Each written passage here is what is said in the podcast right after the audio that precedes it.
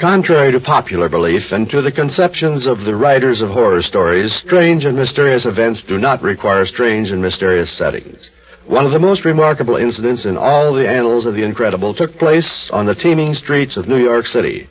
It was there that the girl named Dorothy Arnold was last seen in human form. Missing persons have long been a daily phenomenon in this largest city in the world. Consequently, the chief of the Missing Persons Bureau of New York City looked upon it as a matter of routine when on December 13th, 1910, a middle-aged man in a state of great agitation came bustling into the room. You people have got to help me find her. She's gone, disappeared. I want you to start looking for her this very minute. That might be easier if we knew who she is. It's my ward. It's Dorothy, Dorothy Arnold. How long has she been missing? Almost 24 hours. She came to my office yesterday morning. When she left, I walked up Fifth Avenue a few blocks with her. We separated at 79th Street. Which way did she go? She went into the park. She always came home for dinner, but she didn't show up. I waited up for her all night, but there was no sign of her. Within a half hour, the elaborate police machinery had gone into motion.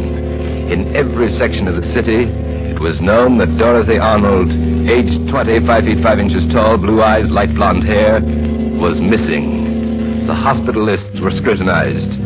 The recent arrivals at the municipal morgues were examined closely. Shadowy figures who were well known to the police were rounded up and questioned. The following morning, the chief of the missing persons department was ready to report to Robert Decker. We haven't found a single clue so far, Mr. Decker. But I wouldn't be too discouraged if I were you. It's been our experience that when girls disappear the way your ward disappeared, it's usually because they want to.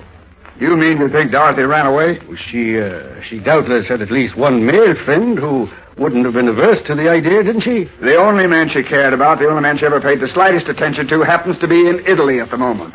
When she came to my office, she was planning a tea for some of her former classmates, about 60 of them. It was to be held in my home next Thursday, the 17th. We talked about it all the way up Fifth Avenue, and Dorothy was tremendously pleased and excited about the whole thing. When she left me there at the 79th Street entrance to the park, she was well and happy. And then something happened to her. From that day until this, Dorothy Arnold has never been seen again. All this, one may say, is scarcely remarkable.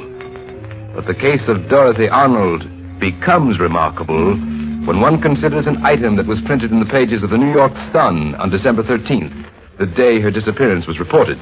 Scientists were baffled by an unprecedented occurrence in Central Park this morning. There has never been a swan on the Park Lake before, but one appeared there today.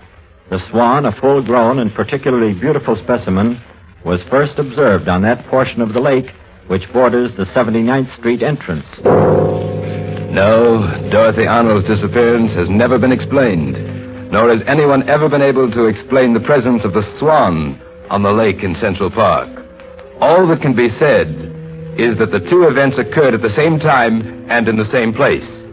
This is a fact which leads one to certain inescapable and astonishing conclusions. A fact incredible but true.